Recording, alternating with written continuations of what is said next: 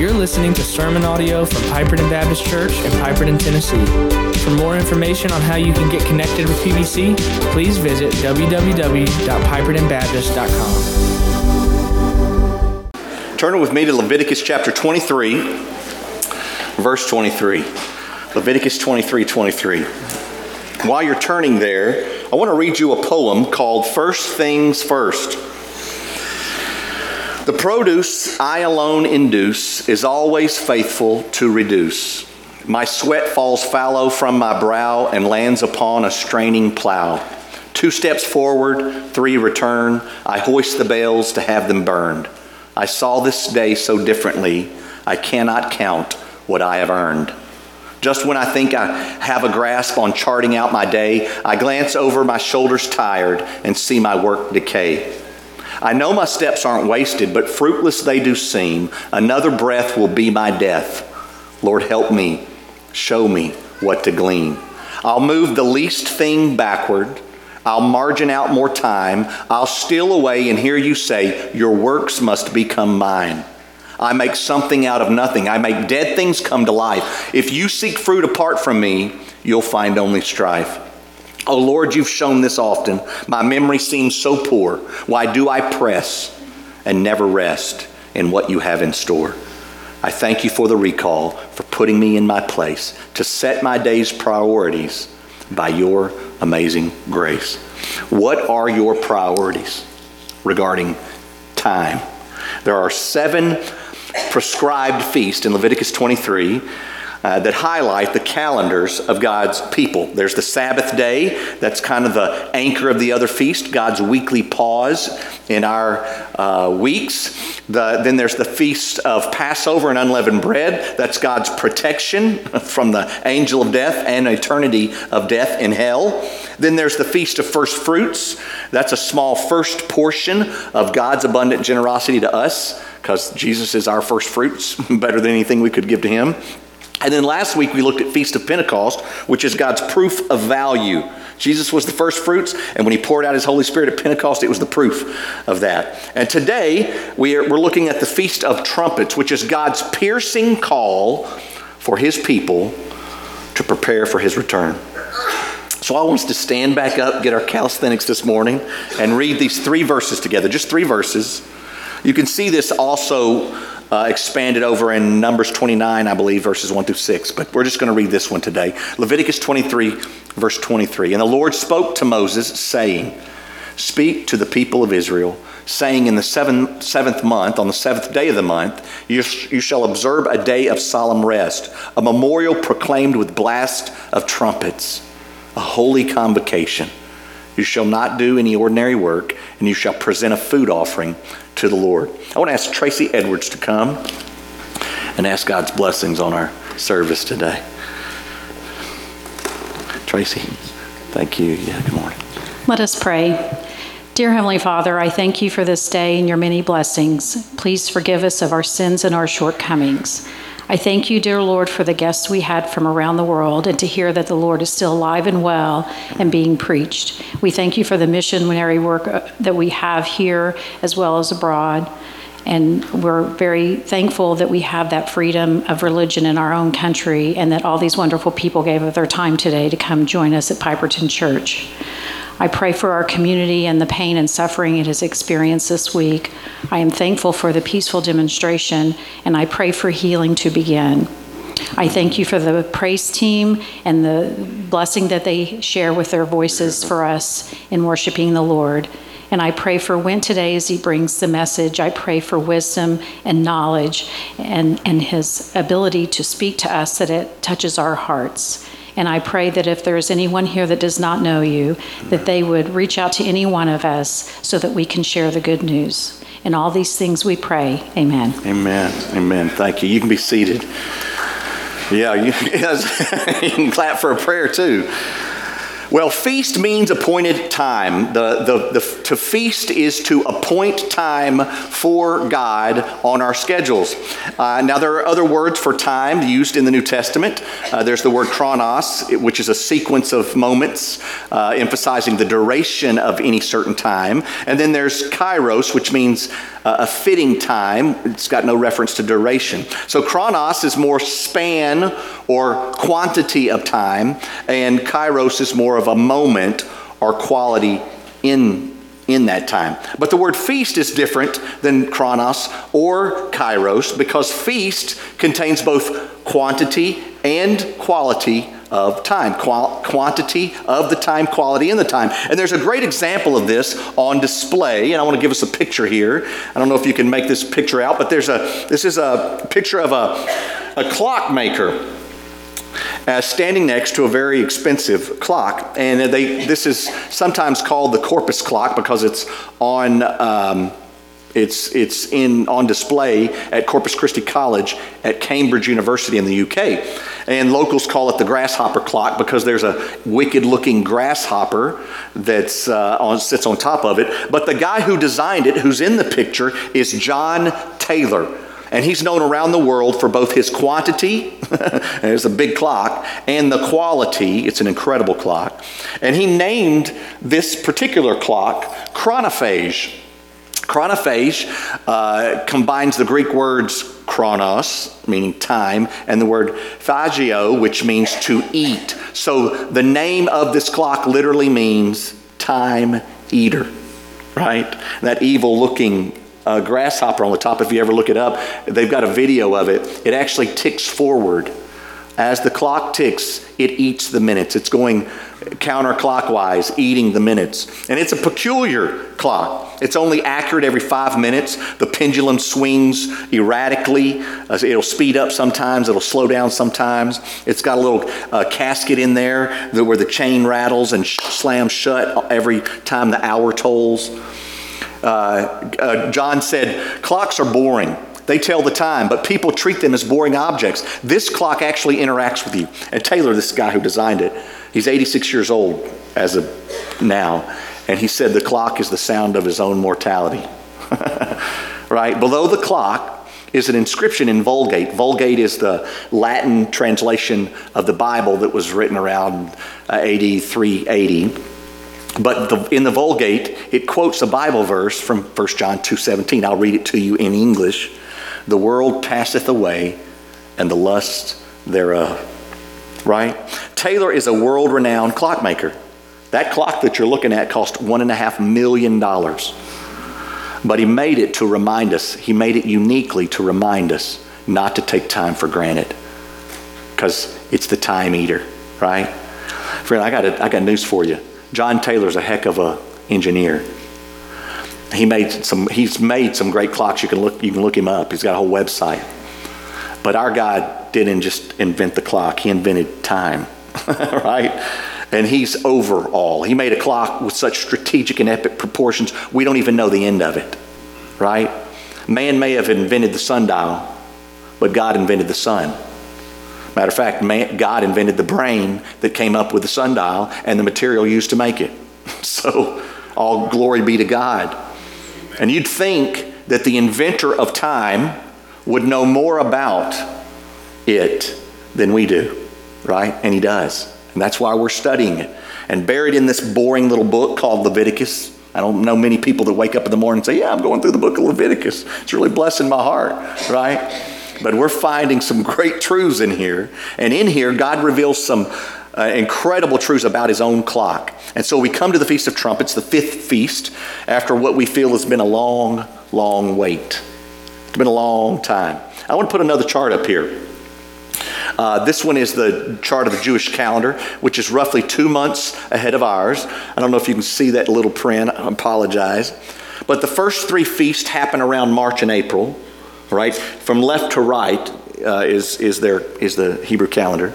And so March to April, that's the beginning of the year. And then Pentecost is in May, June. And then you have around four months' time elapse before what we're studying today, the Feast of Trumpets, which is the first day of the seventh month. So you got a, a good bit of time passing between the first four feasts and these next three feasts of Trumpets, Atonement, and Tabernacles. Leviticus twenty-three twenty-three says, and the Lord spoke to Moses, uh, beginning uh, a new section. You know, he says this phrase every time he begins a new section. And this section is the Feast of Trumpets, which initiated the end of the agricultural and festival year. But this four-month gap is also symbolic of the time span, what some call, scholars call the church age. I just call it end times. And that's the period of time we're living in right now. If you ever were, wondered if we're living in end times, we are living in end times. And we have been ever since Jesus ascended and and and sent his disciples out. We've been living in the end times. Paul wrote in the Thessalonians, we who are alive and remain. So Paul considered himself, the potential of himself being caught up to heaven in the rapture. All right? And so we're living in these end times. And that this gap between the Feast of Pentecost, by the way, it's been two thousand years for us since Pentecost, right? We've been waiting. So people are prone to ask in every generation, is he coming back? When's he coming back? Well, you know, we always kind of say, could be today. Could be today, but do we, I mean, do we live like it's today? do we do we order our schedules like it's today? And uh, it's okay to say that. We, we may know the seasons and we may know the end of the world is coming, but what we don't know is when. And until we know when, which we don't, we wait. And it's important that we wait well. And it's unfortunate that waiting is only usually equated with earthly patience. Right? Uh, to be good parents, we our kids come to us yelling at uh, one brother, smacked another brother, one sister yelled at their, another person. And so we, to be good parents, we, we're patient, right? We, we wait. We wait to hear the story before we delineate the judgment, right? Good parents. And we always equate waiting with patience, silence, stillness, calmness. But when it comes to the Feast of Trumpets, when it comes to Christ's return, waiting well doesn't mean quiet immobility. All right? You may be laid up in bed from a surgery, but that doesn't make you patient or quiet. Right? Those of you that have dealt with your spouses, right? It makes some, what it makes you is immobile. All right? And it can cause muscles to atrophy. And we don't want, in the waiting process, in these four months between Pentecost and the second coming, we don't want to wait and, and have atrophy. The Feast of Weeks, the Feast of Trumpets, I'm sorry, reminds us, and God's Word guides us in waiting. And I want to give us five truths this morning of how to wait on the coming of the Lord. And the first is this, wait urgently. Well, that sounds like an oxymoron, right? Wait urgently. Leviticus twenty-three twenty-four, in the seventh month, on the seventh, on the first day of the month, you shall observe a day of solemn rest, a memorial proclaimed with blast of trumpets, a holy convocation. And that word for solemn is not just Sabbath, as some translations say. It's solemn rest. Now, there's there's three general definitions of solemn. One is stately and more formal. One is serious. And one is sincere. And I believe it, what's in view here is the latter two. You know, we always tend to approach these feasts as some formal, traditional thing. But even with Jews today, uh, this was a time to be serious and sincere. And serious doesn't necessarily mean sad. It just means ready. And I believe waiting urgently includes being ready in two ways. First, being sanctified. Second Peter three, verse eleven, since all these things are thus to be dissolved, what sort of people ought you to be in lives of holiness and godliness, waiting for and hastening the coming of the day of God? Verse thirteen, but according to the, his promise, we are waiting for new heavens and a new earth in which righteousness dwells. And that word for hastening there is the Greek word speedo. And I'm not talking about some creepy old guy on the beach with a gold chain last summer. I'm talking about hurry by by extra effort, right? So the coming of the day of the Lord suggests that followers of Jesus, right, by seeking to live holy lives, can somehow affect the time of the Lord's return.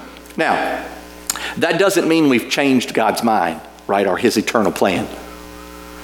But it means that when God set his plan in motion and set the time of Christ's return, he planned that his purposes for saving the lost and growing the kingdom of God in our lifetime would happen through us, his church. That's how we set it up. That's why we seek to reach the unreached. That's why we support missionaries around the world. That's why we teach our kids and our adults and our students. We're in small group Bible studies trying to glean more from God's Word so we can be more prepared, so that we can speed up somehow, either figuratively, but also in some supernatural way spiritually, speed up or hasten the return of the Lord. Luke chapter twelve, verse thirty-five says, "Stay dressed for action and keep your lamps burning, and be like men who are waiting for their master to come home from the wedding feast, so that they may open the door to him at once when he comes and knocks." Scholars say uh, that one interesting custom with the shofar, the shofar is the is the ram's horn, that's the name of the ram's horn, it's A K A trumpet, uh, is that for Jews, this Feast of Trumpets meant the shofar was sounded in the synagogue with four different notes. I won't uh, tell you the Jewish words, but one is a blast, one is uh, broken notes, one is an alarm, and then one is a long, great blast. And because the shofar, the trumpet, was used in the ancient world to hail uh, a king, so also on Rosh Hashanah, the Jewish uh, word for this uh, Feast of Trumpets, all Israel is said to appear before the King of Kings in anticipation of personal judgment. So the shofar, the trumpet, is like a spiritual wake-up call, calling God's people to prepare for the appointed time. Galatians five five says, "For through the Spirit, by faith, we ourselves eagerly wait for the hope of righteousness." And we already know that we have the gift of God's Christ's righteousness, imputed righteousness is what they call it. That makes us right before God. That makes us perfect in the eyes of God through his son, Jesus. We've already got that if you've called on the name of the Lord and repented of your sins and believed on his death, burial, and resurrection. You have that imputed righteousness right now. So what is the righteousness we're hoping for if we've already got that? Well, it's the completion of sanctification that was put in motion the day we called on the name of the Lord. So the four feasts, four spring feasts, look back at what Christ accomplished at his first coming, right? The three fall feasts point us toward the glory of his second coming. But that glory comes through that next feast, atonement. And the trumpets alerted God's people to that coming day. So the Feast of Trumpets was a call to prepare. This is why Paul prayed in First Thessalonians chapter five, verse twenty-three. "Now may the God of peace himself sanctify you completely, and may your whole spirit and soul and body be kept blameless at the coming of our Lord Jesus Christ." God is coming to deal with sin. So we need to be prepared. Not, not just by the righteousness we received in salvation, but the righteousness of earthly sanctification. This is what we've been going over on Wednesday nights. We've been going through an old book that was written in sixteen eleven. It's been re-edited by John Owen. We've been going over how, how to get rid of sin in our lives specifically. Part of the urgent waiting is waiting while being sanctified, but also waiting while being terrified. Matthew twenty-four forty-five. "Who then is the faithful and wise servant whom his master has set over his household to give them their food at the proper time? Blessed is that servant whom his master will find so doing when he comes. Truly I say to you, he will set him over all his possessions. But if that wicked servant says to himself, 'My master's delayed,' and begins to beat his fellow servants and eat and drinks with drunkards, the master of that servant will come on a day when he does not expect him, and at an hour he does not know, and will cut him in pieces and put him with the hypocrites. In that place there will be weeping and gnashing of teeth." We are to be about the destruction of sin in our lives, and we're be, to be about the growth of the kingdom of God in and through the local church. Not just for fruit, but for fear. Now, I don't mean scared, but fearfully aware of the pending judgment for those who are not ready. And for me, I don't want to be caught not ready. I want to be caught running for God. First Thessalonians five, one through three, "Now concerning the times and seasons, brothers, you have no need to have anything written to you, for you yourselves are fully aware that the day of the Lord will come like a thief in the night. While people are saying, 'There is peace and security,' then sudden destruction will come upon them as labor pains come upon a pregnant woman, and they will not escape." The trumpets of God call all the people in this festival to prepare for the time later in the month when the high priest would enter the Holy of Holies. Y'all know when we take the Lord's Supper, every time we do it, I try to read this verse in First Corinthians eleven. It's a warning from Paul. As we partake in the, in the representation of the body and blood of Jesus, to remember what he's done for us, we need to be we need to prepare ourselves before we take the Lord's Supper, which we'll be doing next week. And when we take it, we're remembering him. First Corinthians eleven twenty-eight, Paul urges us, let, let a man, let a person examine himself then, and so eat of the bread and drink of the cup. For anyone who eats and drinks without discerning the body eats and drinks judgment on himself. The E S V says it this way: every new moon has a holy day. It was a holy day in Scripture. But since the seventh month of the year was holy, the sev- the first day of that month was especially holy.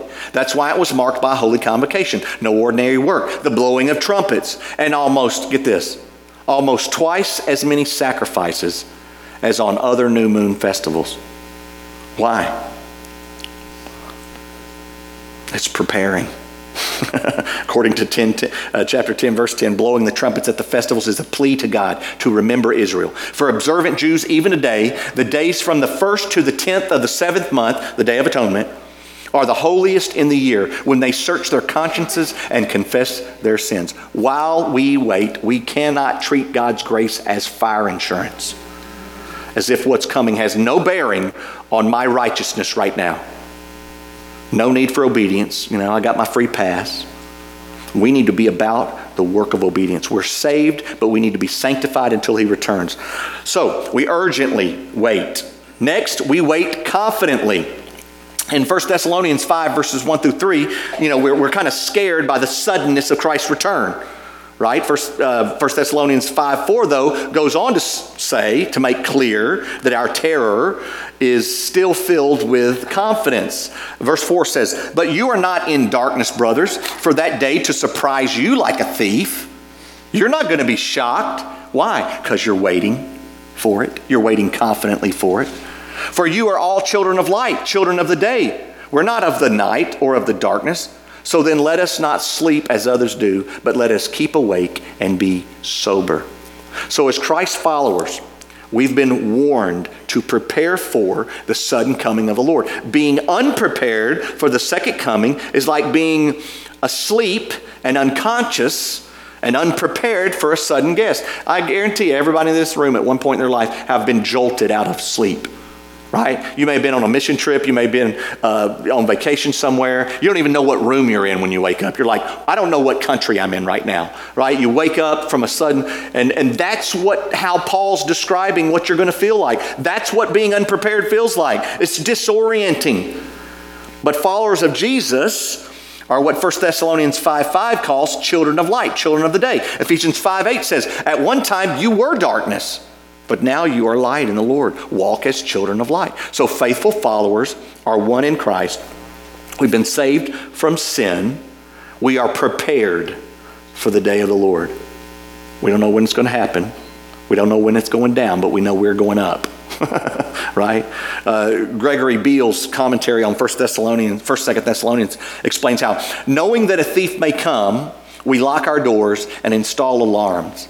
But we don't stay home all the time until he comes. Instead, we go on with our lives, readying ourselves and our homes without being paralyzed. Right? We can be confident. John four thirty-five. Do you not say there are yet four months? Then comes the harvest. Look, I tell you, lift up your eyes and see that the fields are white for harvest right now. And we're not just confident in sanctification or in our destination. We're confident in our multiplication. Amen. For our missionaries around the world. We had twenty-one people baptized last year. There are hundreds being baptized every day, thousands all around the world. More people are coming to faith than ever before. But we need to pray. We need to plead before God confidently. Lord, you say, I tell this to the Lord all the time. Lord, you say in your word, I tell God his promises to me. Remind him of his promises. I say, Lord, you told me. You told me there's that the fields are white unto harvest. Well, give them to me. Give me the harvest. I don't want twenty-one people saved. I want twenty-one hundred people saved. Amen? And we need to be looking for this harvest confidently. Next, we wait eagerly. Philippians three twenty, but our citizenship is in heaven, and from it we await a Savior, the Lord Jesus Christ. And I don't like the, the way that's translated. I think the N A S B and Young's Literal Translation and other translations get it right, the translation.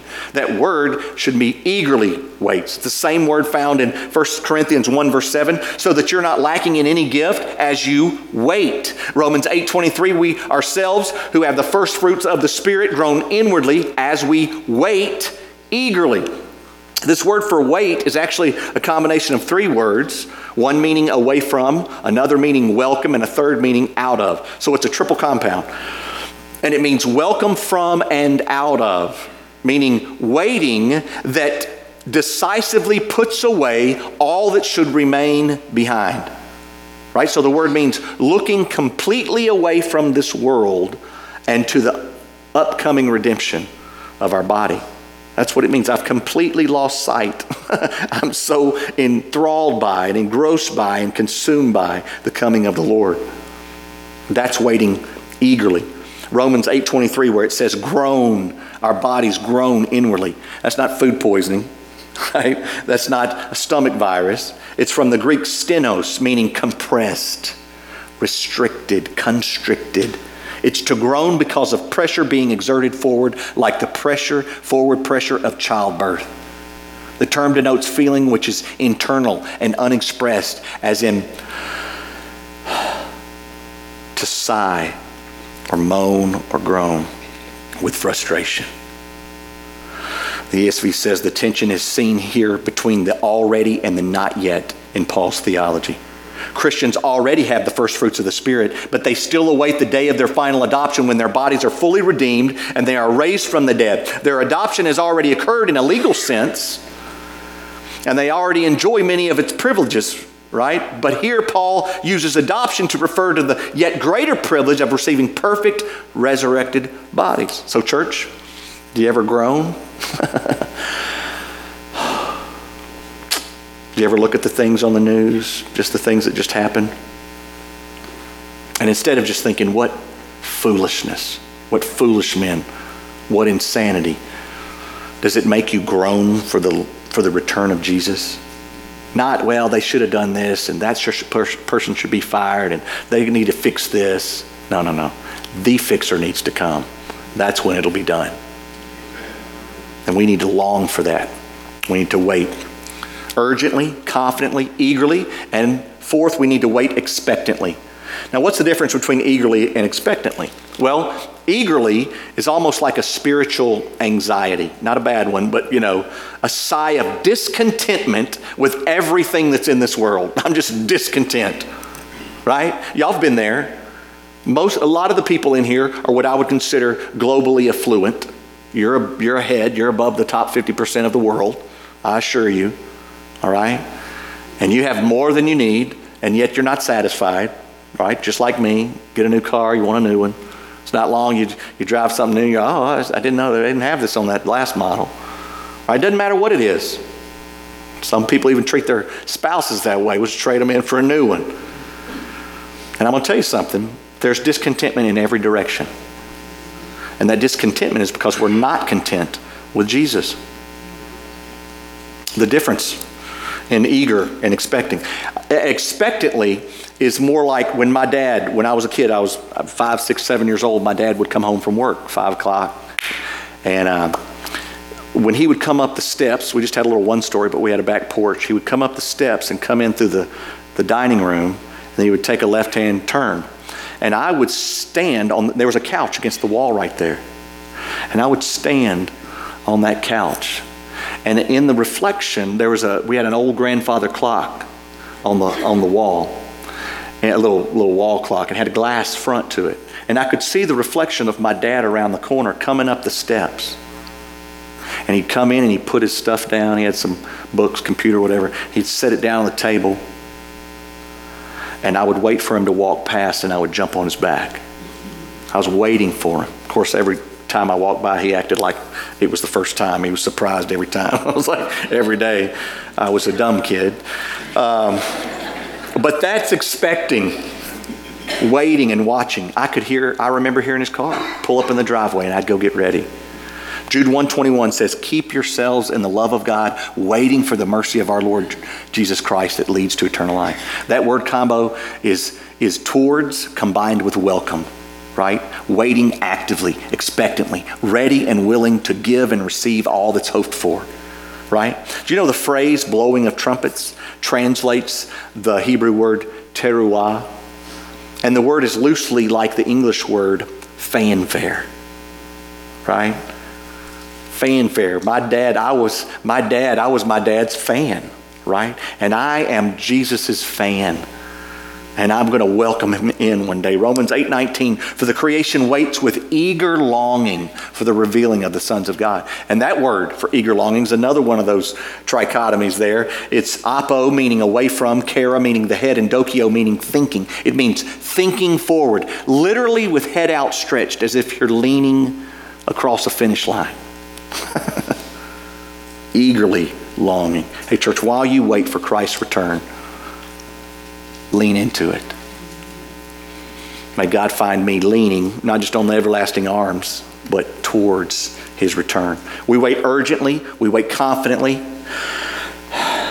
We wait eagerly. We wait expectantly. And fifth, we wait personally. Titus two thirteen, waiting for our blessed hope, the appearing of the glory of our great God and Savior, Jesus Christ. The blast of the trumpets on the first day of the seventh month was an announcement of the coming King.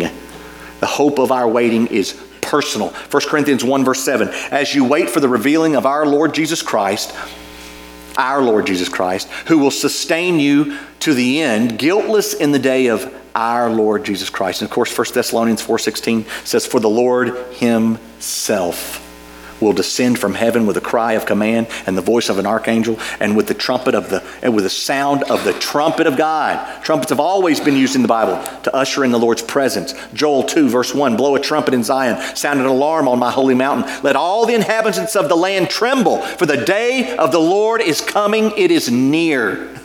Psalm forty-seven verse five, God has gone up with a shout, the Lord with the sound of a trumpet. Sing praises to God, sing praises, sing praises to our King, sing praises. So when the trumpet sounds and we hear it, it's not DoorDash outside. I'm not getting a box dropped off by Amazon, all right? It's not one of the apostles, Moses or Abraham, ringing my doorbell. It is the King of glory in person, Jesus himself. He ain't sending his workers. I'm not, I'm not even riding out like Elijah did. Elijah rode out alone on the chariot of fire. You ever think about that? Jesus is coming to get me. Jesus himself will return. It's personal, y'all. I was at uh, sitting right back there, uh, or right back here, uh, at Garrett and Frankie's. How's it been? Been married for a couple weeks. Been pretty good? So good, so, yeah, so far so good. Uh, Frankie, Garrett Leith, uh, Frankie was in the back. She was about to come down. And Garrett was up here. And Garrett turned around backwards and was facing this way. And everybody else, you know, they stood up on Sharon's cue, you know, or whoever, you know. And everybody stood and they're all turned. They're looking at Frankie. But I'm going to tell y'all a secret. No offense, Frankie. I wasn't looking at you. I was looking at Garrett. Because that's the face I'm going to have, right, when my heavenly bride comes in the door. And Garrett, boy, you ain't never seen a happier kid than when that, when he turned around and saw her come in. That, if you could just capture that, that's the Feast of Trumpets. Amen. Our waiting is wonderful because it's intimate and it's real and it's personal.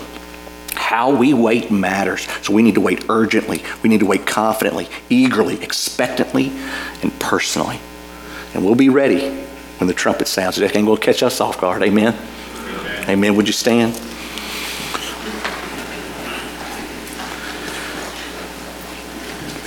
Father God, we, we don't want to be immobile waiters. We want to be moving toward you, leaning into the finish line. We don't want to coast across it. We want to stick our chest out. We want to fall down. we, we want to be running so hard we don't have a step or a breath left in us. And so, God, we we just pray now that you would help us, because we don't have the strength in ourselves. We do get lost in the valleys of this world and in our days, and dark clouds of depression descend on our homes and our marriages and our families, and we think we're no good, and Satan keeps us in a downward spiral of nothing. And really all he's doing, he's trying to block you out. But God, if you've saved our souls, you cannot be blocked out. We are children of the day. And so, Father, we pray that we would live that way. We would live redeemed. We would hear. We would be ready, waiting for the trumpet to sound, to usher in your eternal kingdom forever. I will not have to struggle with my sin and with this wicked world any longer, and bad governments and death and murder and physical pain and sickness. I'll be taken up to glory with you for all eternity. And so, God, this little flake of dust, this little grain of sand we call life on earth, compared to all eternity, is just a vapor. We pray we would live that vapor with intention, intentionality in the way we schedule our calendars and live our lives. Make us better parents, make us better wives, make us better husbands, make us better fathers and mothers and children. Make us better soul winners. Make us better Bible studiers, Lord. Let, let us be consumed with you this year, Lord. We ask it in Jesus' name. Amen. This has been sermon audio from Piperton Baptist Church in Piperton, Tennessee. For more information on how you can get connected with P B C, please visit w w w dot piperton baptist dot com.